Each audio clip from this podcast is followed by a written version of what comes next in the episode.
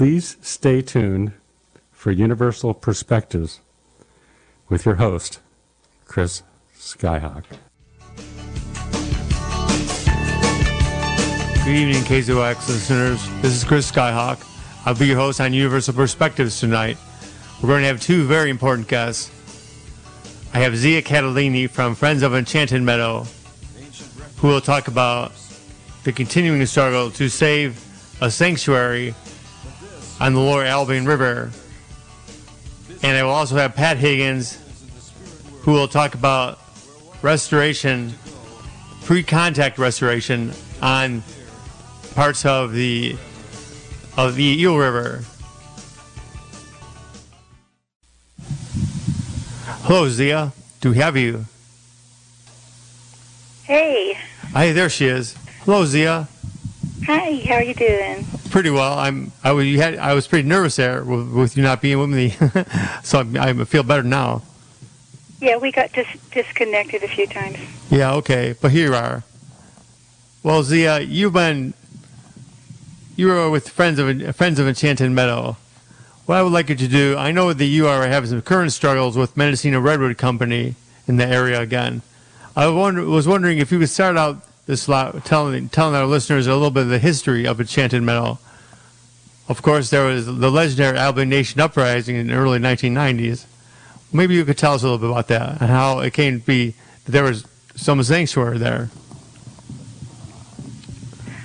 Okay, it's kind of a tall order. It's a long story. I'll try to make it short. Um, we sued originally under the name of the Albion River Watershed Protection Association in 1989.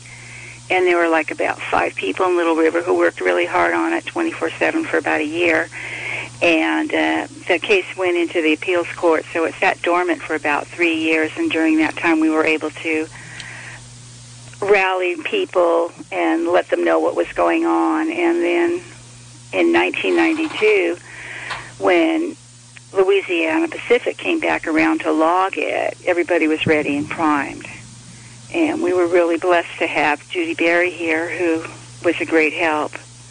She was able to organize all the direct action and keep people in the forest and safe. And we worked really hard together with them and with the courts. And eventually we got a stay. They were able to log for six weeks until we got a stay the second time around. And then after that, uh, I guess LP was just fed up with with all the protesters. They were just uh, it was pretty outrageous. It was it was great all the different types of actions that that came down and went on to slow down the logging and basically LP just threw their hands up in the air and sued all of us. They sued over a hundred people in the community and we regard it as a slap suit, though uh, later on in the court system they didn't identify it as a slap suit. They said it wasn't, but we felt it was. Stra- a slap suit is strategic lawsuit against public participation. And that's generally when a corporation or a huge, powerful entity wants to squelch the voice of a neighborhood, an association, whatever. And that's basically what LP did to us. It's calling chilling the people, you know. Sure. But they actually didn't silence us. Everybody fought, and uh, the slaps that went on for many, many years. It was really, really quite a burden. A large member, of, a large group of the community settled out probably about maybe three and a half years into the slap suit. It was just really a horrible thing because it was. Um, I remember it was, it was going on when I first arrived in this community. Stuff. Pardon me? It was going on when I first arrived in this community. Oh, it was really horrible. It was just really horrible.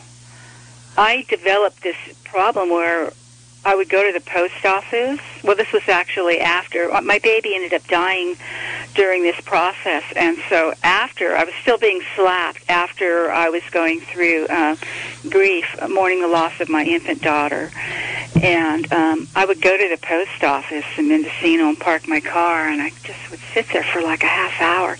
Couldn't get out of the car because. Uh, I just didn't want to deal with what was in the post office box. Right, it was right. just stacked with all kinds of legal papers and interrogatories and such. And it's it's really stressful to be sued by a large corporation because they do have the deep pockets, and they sued all of us. So a large group of people sued out, sued um, or settled out after about three and a half years into it, and then um, a few of us lingered on, and that was um, Anna Marie Stenberg, Beth Bosk, and myself. So and that led to the, the sanctuary in Albion River. What? How many? How many acres? And tell us about that.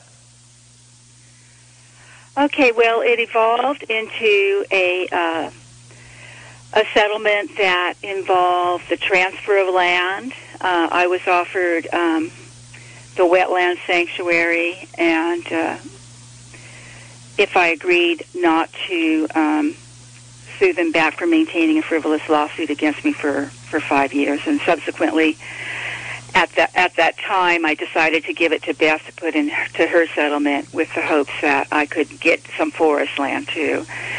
And it worked out that we did get some forest land. We got Raven's Call. So the wetlands settle the wetlands today is um, 52 acres. But back then, when the settlement happened, it was over 75. So I'm not really sure what happened. I don't know how we lost acreage, but we did lose acreage. Uh-huh. And the Ravens Call Sanctuary is 26 acres. And then there was an interlinking sanctuary between the two, and that was one that um, LP said I had to buy. I really didn't want to have to buy it. I felt like I'd been through enough, and everybody had been through enough, but that's what happened. And eventually we bought that area. And that I named after my dad. I call it the Albert Catalini Conservancy, and it's 10 acres. And right now, that particular uh, sanctuary area is um, it's the most vulnerable of all of our sanctuaries in terms of the impacts the the MRC logging is doing. Right Yeah, let- we'll fast MRC, forward a little bit. Of course, it's not- Redwood Company. Let's fast forward a little bit. Of course, it's not Louisiana Pacific anymore. It's Mendocino Redwood Company. Yes, it is. It's Mendocino Redwood Company. Okay, tell us what's happening around those sanctuaries that you are so concerned about. Okay, well, what's happening? Well, there's, there's three sanctuaries and they're all connected. The lower sanctuary, when I say the lower sanctuary, that's the one that's um, at at river level. It's it's it's at the lowest elevation, and the highest sanctuary is Raven's Call, which is about the same elevation as the Little River Airport. So if you're driving on Airport Road, it's like 600 plus feet elevation, and from Raven's Call, it goes downslope to an area which is called the Albert Catalini Conservancy, which is mainly a riparian corridor that's about 300 feet long, 10, uh, 300 feet wide, excuse me, and about 10 acres long. And then that sanctuary connects into the Enchanted Meadow Wetland Sanctuaries, which are the the amazing wetlands on the Albion River. And it's almost two miles of um, river wetlands in that particular sanctuary. It's absolutely stunning. So, what is MRC doing in the area right now that has you so concerned? Well, one of the things they're doing is they are shortening the tops of the tree lines. Like what they like to do is they like to put in roads. Um, they put them in on the tops of the ridges, and then they clear out the t- the highest, tallest trees, which are the ones that are growing at the highest elevation. Those trees are knocked out, and then from that area, once they clear those trees, they start extracting more trees and they pull them up from lower elevations. But if you're down below on the river, you can look up and you can see the tree line in places has, dropped like about 100 feet. It's really sad. So in areas now, when you go up the river, if you have a discerning eye and look, you can see that the tree line is no longer towering. There's one spot where they're still towering, and that is at the westernmost portion of uh, the Enchanted Meadow Wetland Sanctuary, and that area is a big concern to us too. In 1987, Louisiana Pacific put in a, a haul road um, off Road 16, and it winds down into the bottomlands where the where the river is and the wetlands are, and it's really steep. And a couple of areas on the road that um, LP put in, they actually put them over uh, springs. So it's like underground streams. So it's it's wet, and the roads tend to collapse. And this road collapsed. Uh, the the Dead Man's Haul Road collapsed in 2018 from about 630 feet high elevation, and um, the slide came down. It was 1,100 feet long, and it went all the way down the slope, took out trees, and these trees and all of this mud went right across um, a portion of our wetlands called um, Half Moon Trestle. It's really beautiful. It's like our calling card. You know how Yosemite has Half Dome? Sure. You know, everybody looks at Half Dome. Well, Half Moon Trestle is like our calling card for the whole area, and they they ruined a large portion of that. Well, actually, about 25% of it. So Zia, I and know there was you so recently. much mud there. It was like three feet deep in suction, like quicksand. Zia, I know that you recently in court. We, fortunately, she was able to get herself out, but she was down to her waist in this suction mud. Was just a big mess. So anyway, we have a road above our sanctuary areas that is unstable, and it's wet. It needs to be watched constantly. And not only is it a danger to um, the environment and the scenic beauty of the Albion River, but I think it's also a, I think it's a great a great danger for MRC's employees. Mhm. I, I think it's pretty scary. Zia, I know that recently you were in court. Tell us, tell listeners what, what, what are you doing in, in the legal process now? Well, right now we're kind of jumping through a lot of procedural hoops. And that's the way it's set up in the court, and especially set up that way with CEQA laws. There's lots of unusual twists and turns that one can get trapped in. Um, we're trying to get a TRO, um, a restraining order, until the case can be fully heard. And at this point, they've logged quite a bit. Um, when we we went to court, we were hoping to go to court actually on the 14th of October, and then that case or that hearing was actually uh, delayed by Judge Nadel till like the 24th or 25th. And then, unbeknownst to us, later that day, Cal Fire had a special. It's called like a. I'm going to put this in air quotations. A special appearance. I'm not sure if it was by Zoom or what or how it was done, but Cal Fire proceeded to tell the judge that we had not served them, and that we only provided them with a, a portion of the um, administrative record. So at that point, Judge Nadel ruled against us for the TRO uh, without prejudice. So then we subsequently, and, and by the way, we did serve CDF. CDF has been avoiding receiving the service. They're all served now, but we've served them numerous times and tried to serve them with the sheriff. And it was just a problem. They were avoiding service and delay, delay. So anyway, we had another hearing scheduled for October 3rd, and that one has been postponed or continued till next Friday on the 17th. So we have a big court date that day. So anybody listening out there who wants to come and support us, please, please do. And we have a definite time this time. It's at 9:30 a.m. in Department E. Happens to be a full moon day, so that's Friday, November 19th. So everybody's welcome to come. And that'll be at the Ukiah Courthouse. Yes, Superior Courthouse in Ukiah. Okay, people, I hope you mark your calendars out there. Yeah, it's a busy week with the Board of Supervisors meeting on Monday the 15th to support Jackson Demonstration Forest. And then on Wednesday the 17th, we have another announcement. Uh, one of the things about um, Enchanted Meadow and the sanctuaries and such, it's, it's a remote place, and it's a place, the people who go there who know it love it and it's just incredibly beautiful. But it's a di- it's a difficult place for people to get to because there's no public parking area, and um, it's really a long hike. It's not like driving over Big River Bridge and looking down at Big River and seeing the parking lots and just you know tooling off the road, parking your car, and jumping on the Haul Road and walking. Very very different.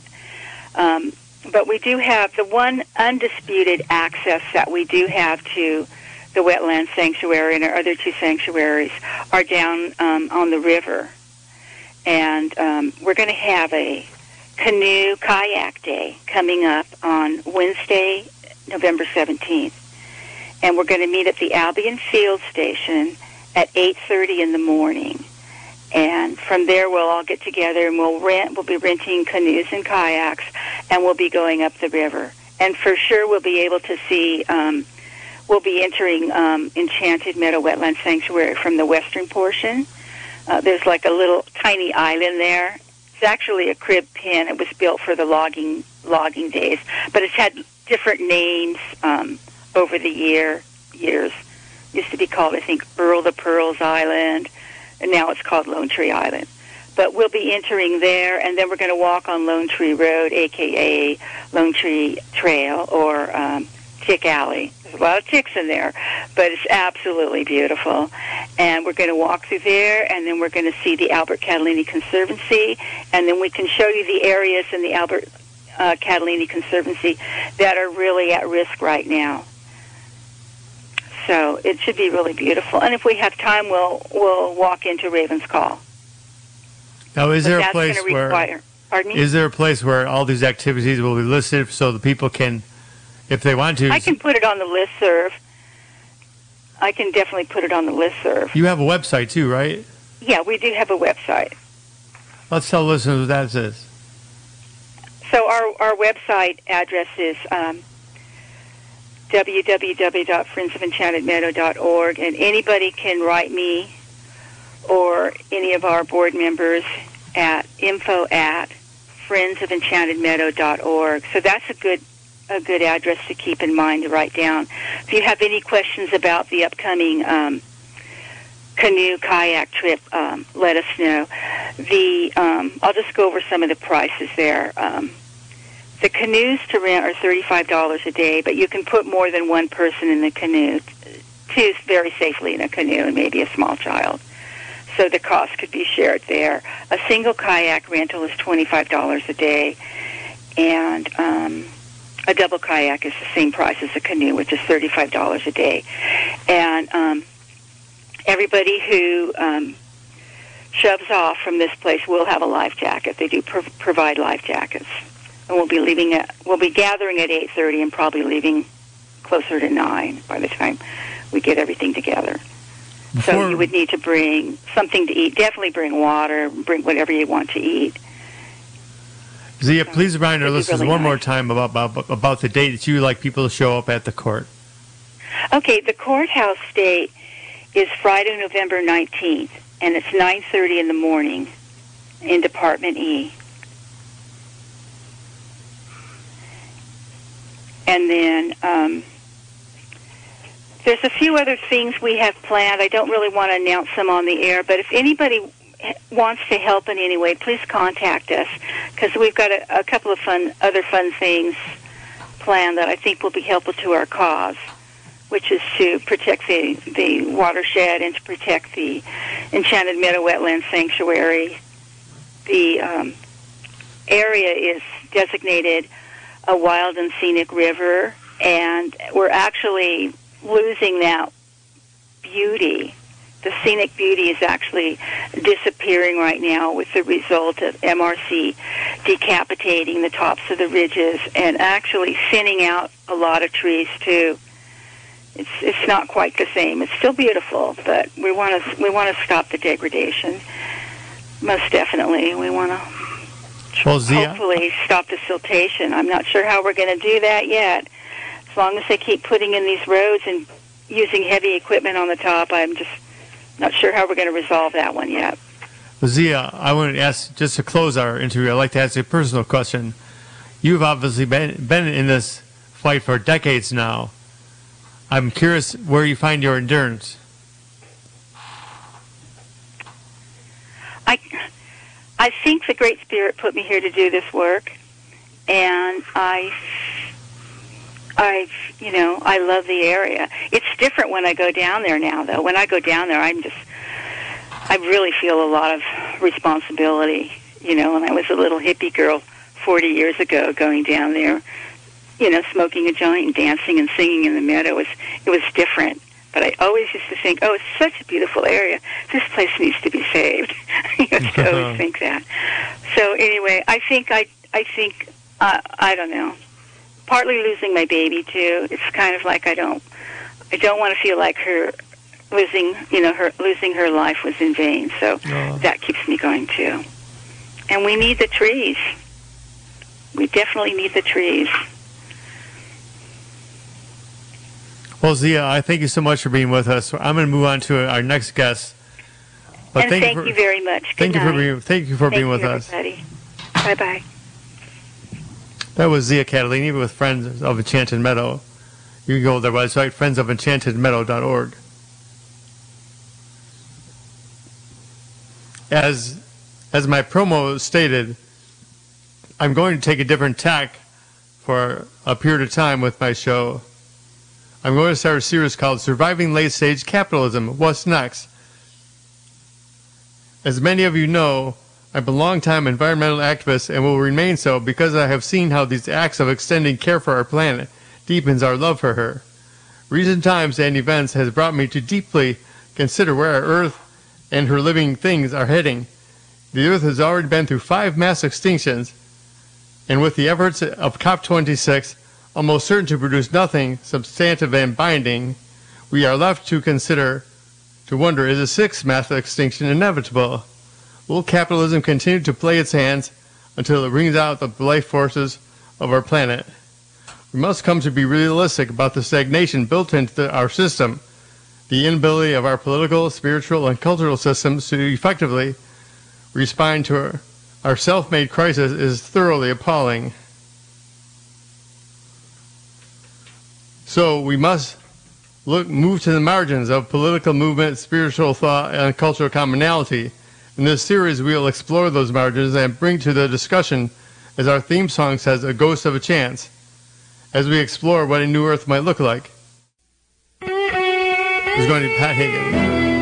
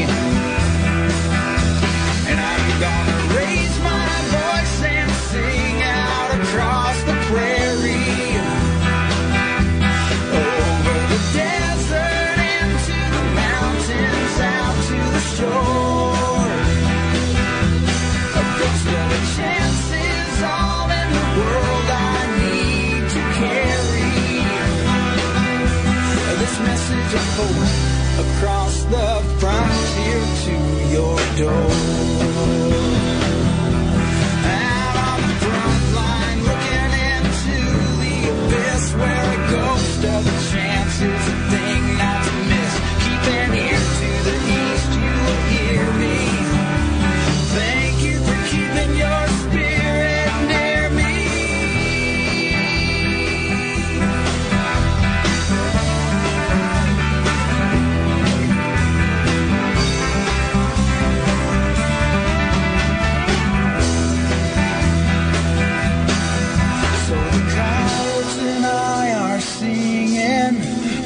Ghost of a chance, hope eternal spring in. Good evening, Pat.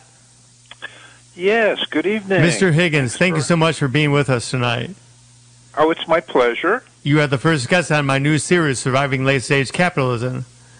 By way of introduction, I, I will tell our listeners we have a mutual friend named Ada uh, Stevenson. Hello, Ada, if you're listening. She is with the California Indian Water Commission. I was spending some time with her a little, a little while ago, and she told me that, about this project on parts of the Eel River, which includes Laytonville, of course, where people wanted to do some restoration. And my Yeah. yeah, and at first I thought, oh well, there's so many restoration projects, right? But Ada, she got my attention. She said, no, they want to go to pre-contact restoration, like hundreds of years ago. I was stunned. I- Yeah. I, I literally gasped. I was so excited. 160 to pull a number out of the air. Yeah.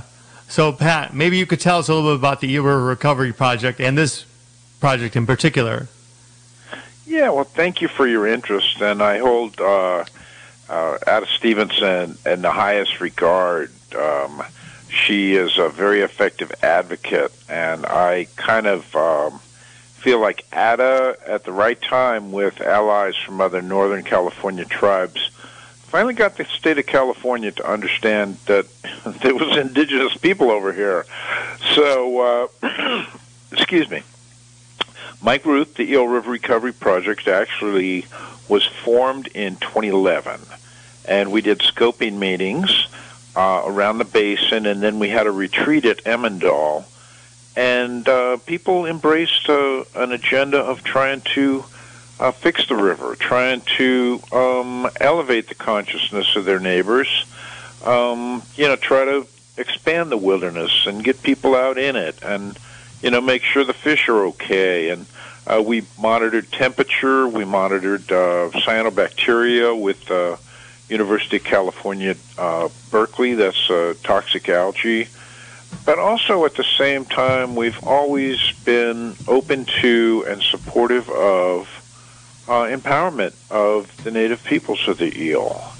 Uh, we've worked with uh, the Bear River Rancheria um, at our inception when we were doing fall Chinook dives down low. Uh, the Wiyot tribe, uh, Vinny DeMarzo came with us, uh, and and they, you know, they really are uh, very traditional, and their um, their victory over the wind farm, uh, preventing their sacred ground from having, you know, 500 foot high um, wind machines that you know catch on fire and then left as junk and I committed at that point to making the eel a carbon sink.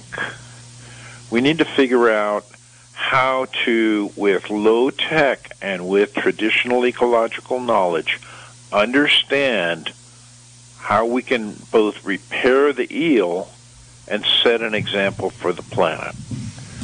And um, in other places around the globe where things have been too long disturbed, and uh, the bridge to uh, Aboriginal understanding uh, is lost, um, they are depauperate, and we are rich because um, there's living memory and there's a knowledge and understanding of how the land was tended.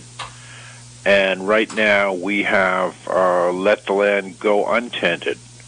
And uh, I have, along the way, picked up a maxim which I believe is kind of a distillation of harmony based culture, which is what the Native Americans um, embrace here in Northern California.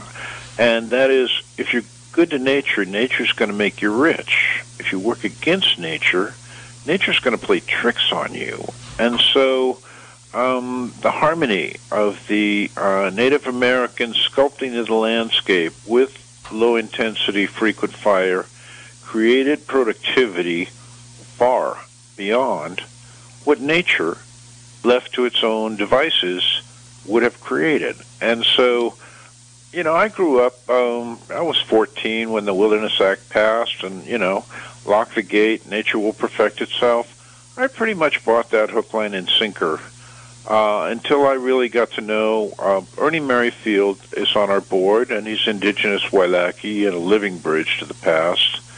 And um, you know, Ernie said, Pat. It was just like it was easy as lighting a rat nest on a ridge, and so um, these folks had traversed the country and strategically used fire and uh, had favored the oak, and the oak is a keystone species. Um, and if people haven't read it, uh, Secret of the Oak Woodlands by Kate Marianchild is a wonderful book about our local treasure. Uh, and so we traded oak for fir, and it wasn't a good deal. And we're not talking about giant Douglas fir in the rainforest. We're talking about fir that just are tall enough to overtop the oaks and then kill them. And then you don't have acorns. And then you have a tree that drinks all summer and then you have fuels on the ground. And this is the tale of the North Fork. And it went up like a bomb in the August fire because of 160 years of neglect. Mm. And so it's time for us to ally with our uh, uh, Native brothers and sisters in the eel to consider ourselves enriched because their culture still is uh, among us. And it has not been uh, celebrated or elevated and uh, Or now I'm finding that um, I'll just I'll just say that this way this is the question you kind of asked me. Now I'm finding people are ready for that.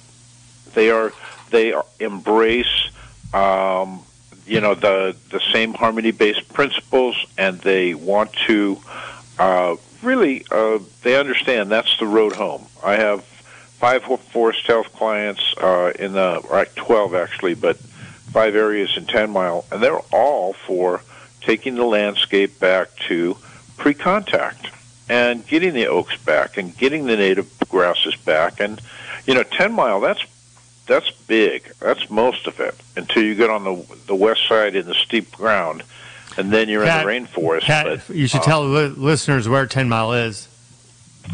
Ten Mile Creek should have remained the east branch of the South Fork. It runs through Laytonville, and thank you, because everyone mistakes it for the Ten Mile River, which is very beautiful and comes in north of Fort Bragg. But Ten Mile Creek is actually mostly away from 101, uh, except from Black Oak Ranch to the Rattlesnake Summit, and it is uh, 65 square miles and half the Upper South Fork. Uh, it has Cahto Creek. It has the Cahto Indian Reservation. Uh, it has other marvelous tributaries on the west side that come flow from the peak.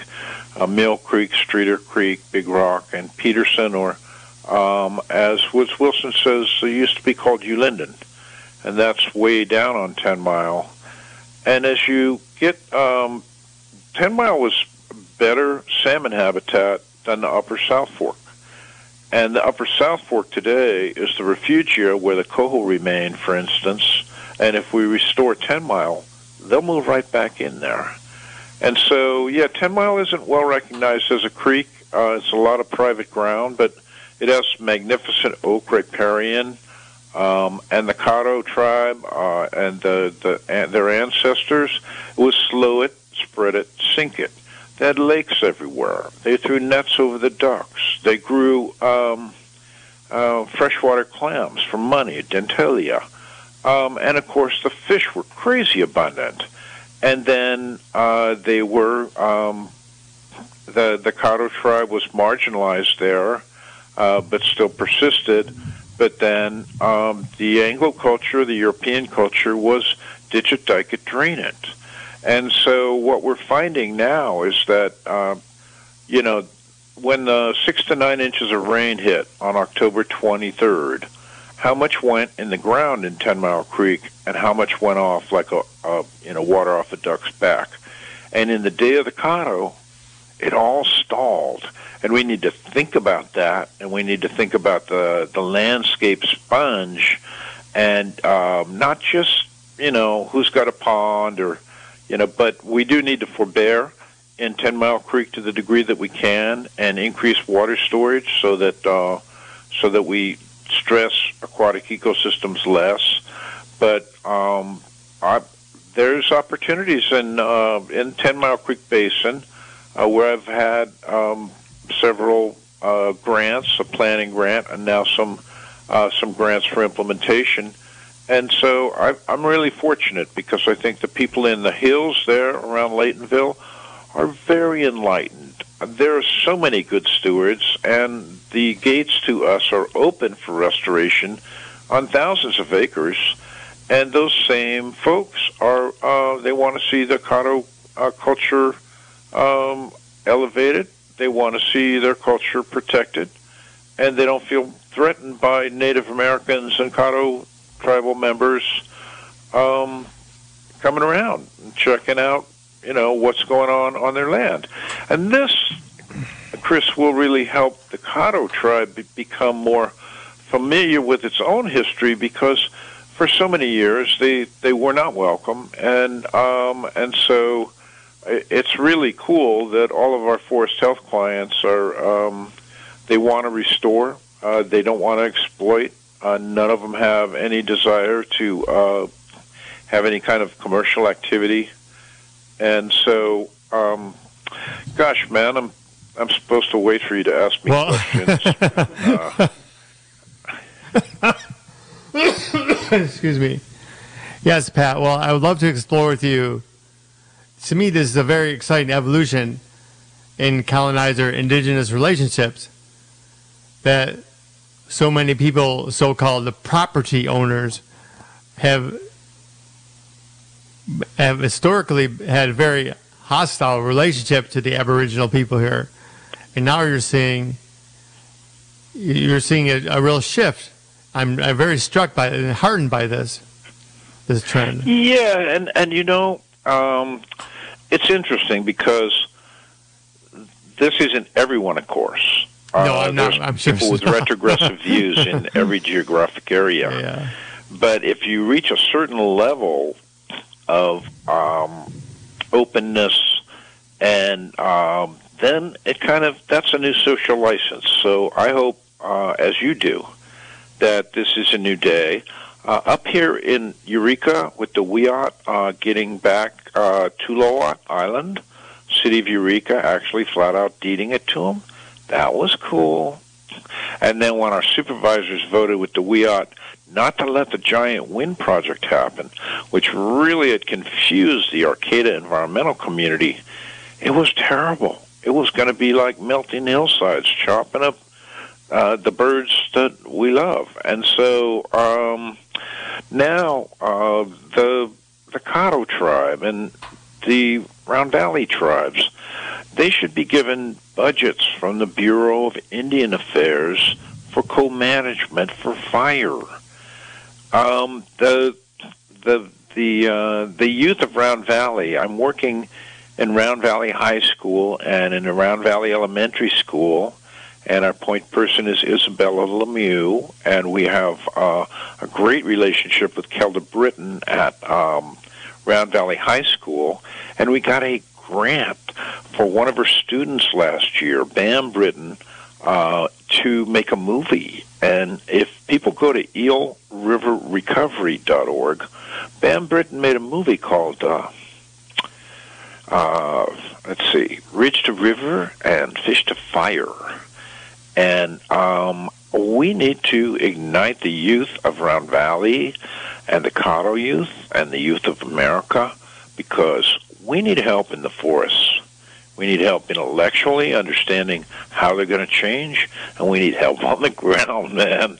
And you know, uh, I can still get around in the water, but I'm not much of a woods worker at 71. And we need youth out there. But and you know, oftentimes the opportunity offered to Native youth is like go to school and learn science. They don't have to learn trigonometry to understand sculpting the landscape. And Kelda Britton and Ernie Merrifield are saying um, classrooms without walls. So we're going to get um, Native American kids outside and teach them some of these concepts. We'll be shooting for a Save the Redwoods League grant to take Native American kids to the Angelo Reserve and teach them about redwood ecology. And if they like the water, they see the fish underwater and all about the algae and everything. And so then, you know, it's time we gave uh, those kids a break, gave them a job.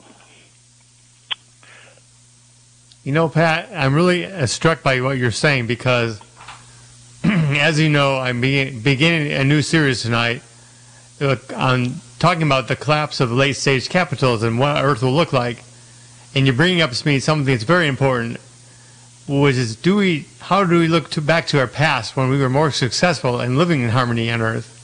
And you're sketching a very strong portrait of that for us. Yeah, and how do we redeem each individual?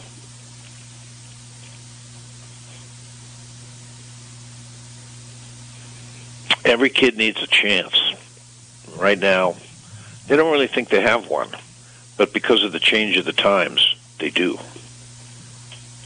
Maybe you could tell us just historically. I know that the Eel River was a very heavy salmon bearing river. Maybe you could describe it for us traditionally. Sure. The the Eel is a 3,600 square mile basin, and it covers the Coast Range and all the way over into the Klamath Mountains in the northern uh, and eastern part. Uh, the the part that people see coming and going on 101 is the uh, the beautiful rainforest to the west in the Coast Range there.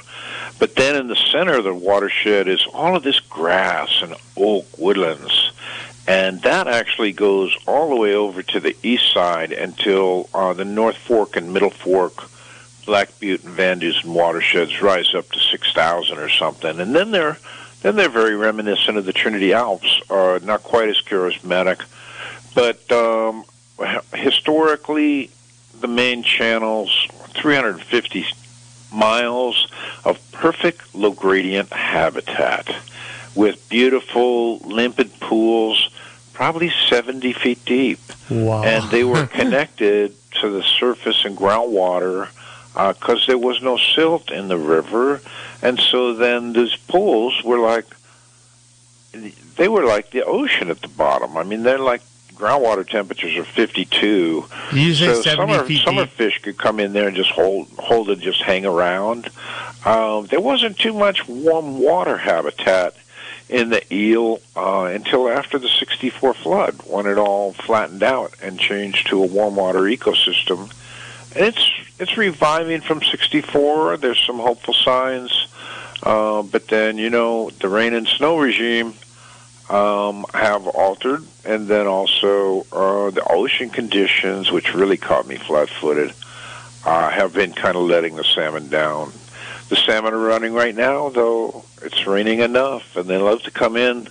Historically, they'd come in in August and come into the deep parts of the river and just hold, and then run uh, with the rains. Um, they threw the nets out, and I think the cannery pack one year was 400,000 pounds of Chinook, and they weren't catching a lot of the other ones. Wow.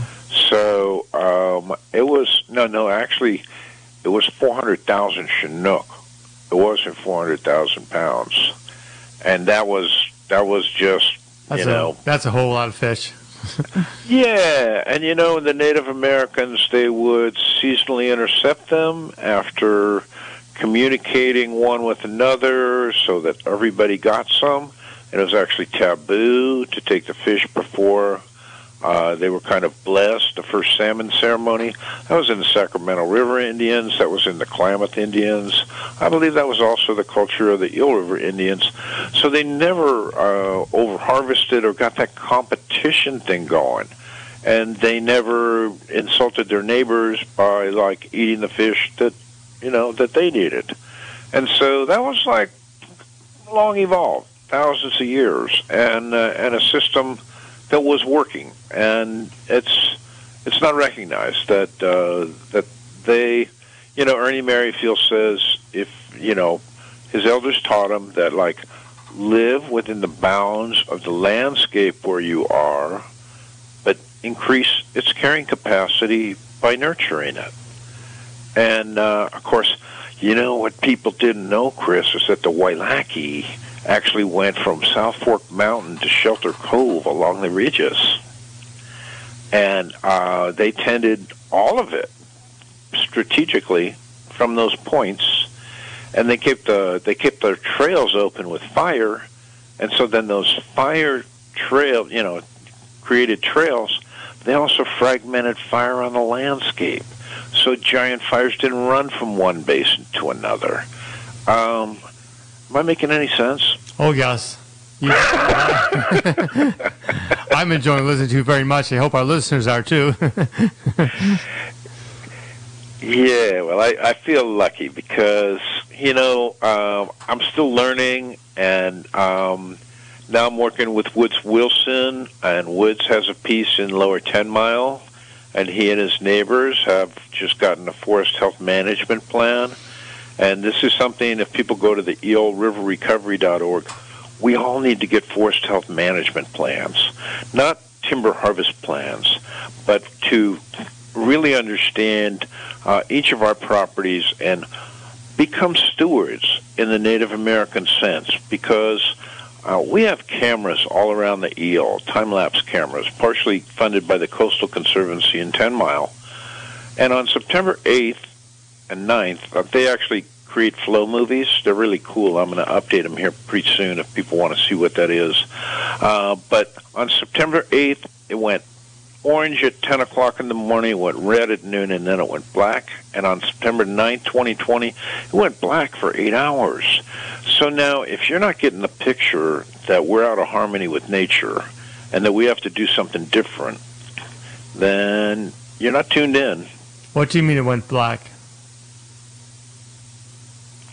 Um, it, I mean, this, those were the days that my friend down in arena called Mars Day. Everything from here to San Francisco went black. I mean, it was like people actually, people closer to the August fire actually had to wear headlamps. Um, our, you know, our our landscape here on the Humboldt coast was uh, was such low luminance that it was uh, almost night-like conditions, but really kind of an oppressive blood red. Um, you know, turkeys roosting in the middle of the day all over the basin, uh, animals acting like it was night, and that was the August. That was when the the August hit the North Fork. Yes, I remember when Chico blew up a couple years ago. I just gotten out of rehab for my stroke. I was going over to Willits for an occupational therapy appointment, and the sky turned orange in Willits from Chico. Oh yeah, and those are you know those fires where they're that was kind of uh, ran into the urban area up there, and that's a whole different thing. But you know, uh, you ought to think about having John Elgin on from um, the North Fork. He's Wailaki Wintu. And, um, you know, he and his brother were calling it before the August, and they said, it's not okay that the firs are killing the oaks, and it's been going on for too long. And people all said, you guys want to log bad, don't you? So there's this real misperception and misunderstanding about the role of the fir tree when it runs without control into the meadows. Um, Tom Keeter.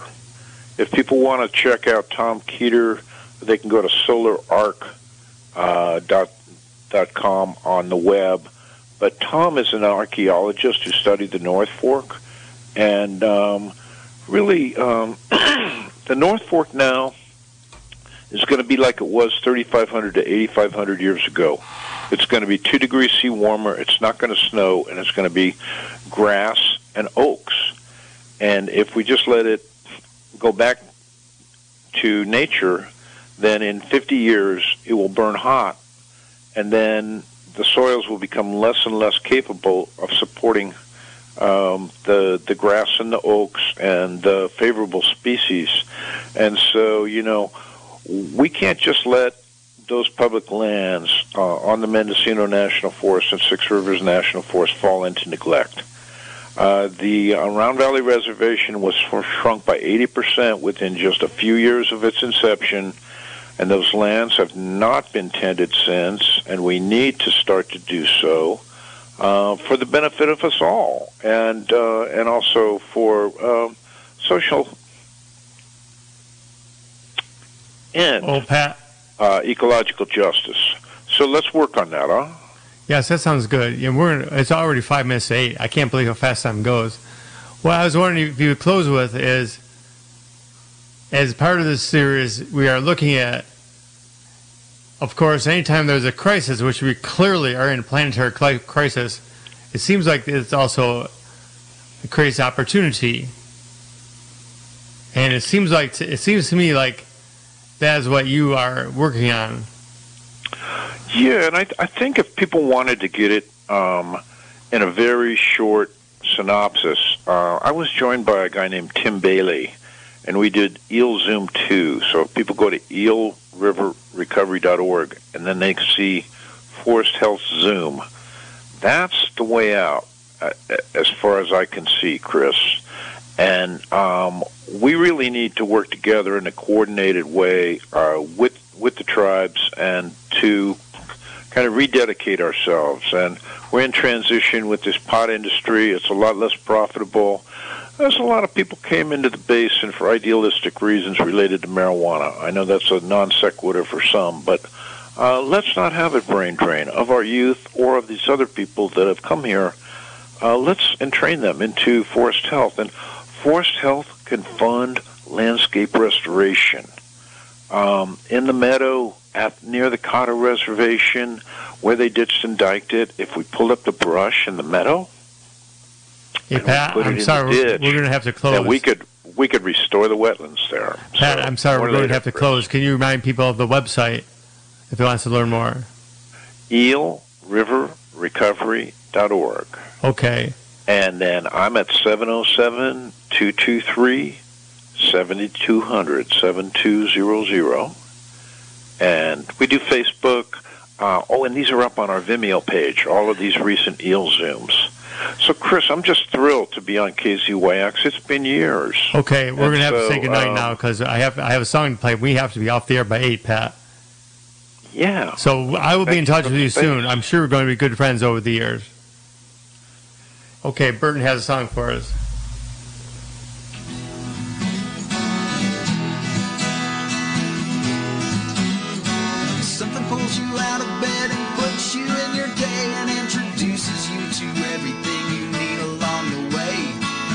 Puts your finger to the flame and teaches you the burning, and you become a ripple in the river of our learning. It locks you at the gateway of your dreams until the hour you recognize you've always had the key and you are walking in power.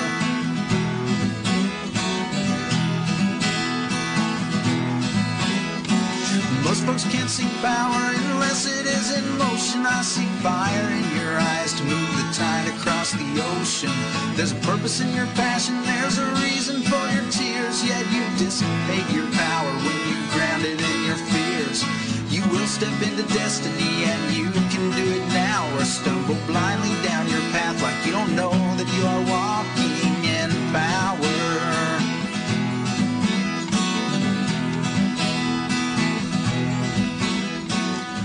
thank you, listeners, for being with us tonight. And as you go through your life, I pray that you'll be walking in power also. So don't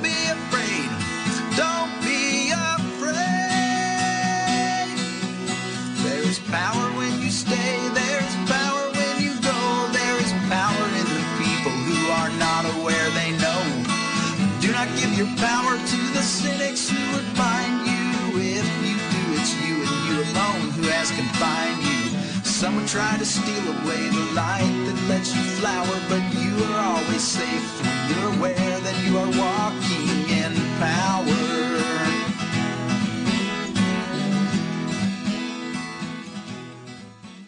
If you enjoyed this podcast, you can go to kzyx.org to find more shows and content like this one. While there, you can stream us live or check out our jukebox. And if you like what you hear, consider donating by clicking the red donate button in the upper right corner. We are Mendocino County Public Broadcasting, listener supported community radio. KZYX Philo 90.7 FM, KZYZ Willits and Ukiah 91.5 FM, and Fort Bragg at 88.1 FM. Thanks for listening.